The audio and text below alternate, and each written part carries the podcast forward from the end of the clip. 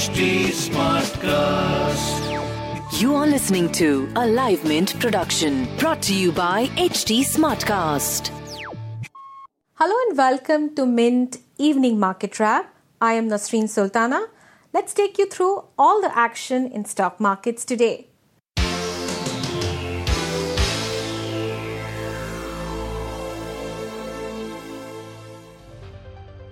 Markets ended almost unchanged in a volatile trading session on Tuesday.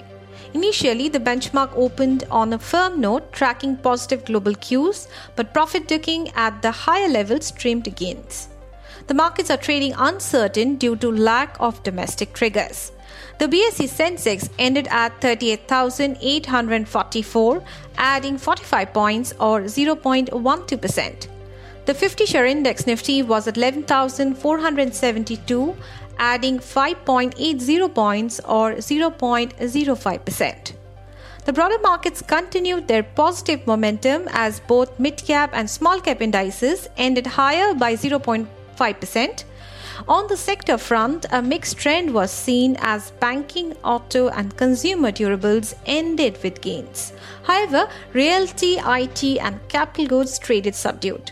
Market's breadth remained neutral today. For every 9 losers, there were 10 gainers.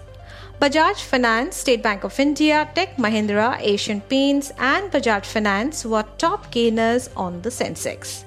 Among laggards were NTPC, Sun Pharma, Nestle India, Tata Steel, L&T, and Infosys.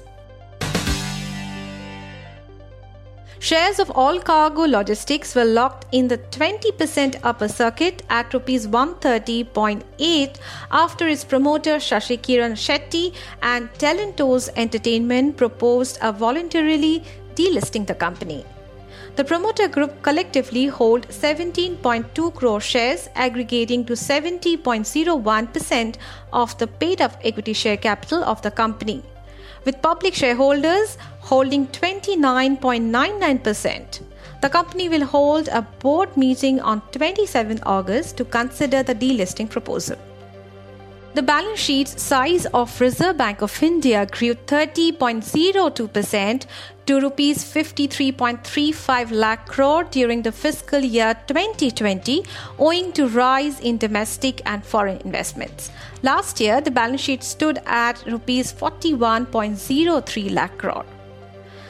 The Reserve Bank of India's annual report also showed that frauds reported by banks of rupees 1 lakh and above have more than doubled in value to rupees 1.85 trillion in FY20 with number of such cases increasing 28% in the same period. Now, some good news Apple is poised to open an online store for the first time in the fast growing smartphone market of India next month, according to a Mint report. The online store will be ready to launch ahead of the festive Dussehra and Diwali spending season. The iPhone maker, which lobbied New Delhi for years to get around regulations that force companies such as Apple to source 30% of components locally, had originally planned to start online sales within months after the government relaxed the rule last year. Those plans were disrupted by the coronavirus pandemic.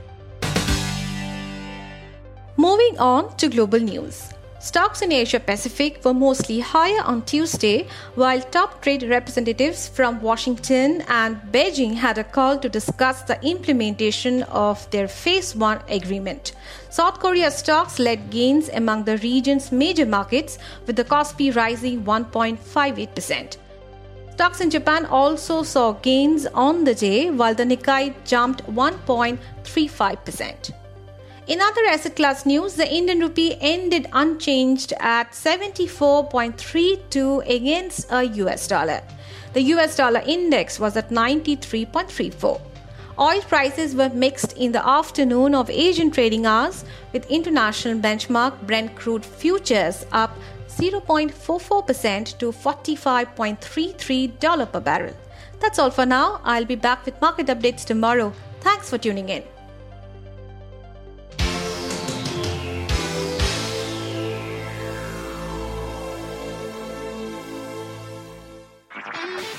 This was a Live Mint production brought to you by HT Smartcast. HT Smartcast.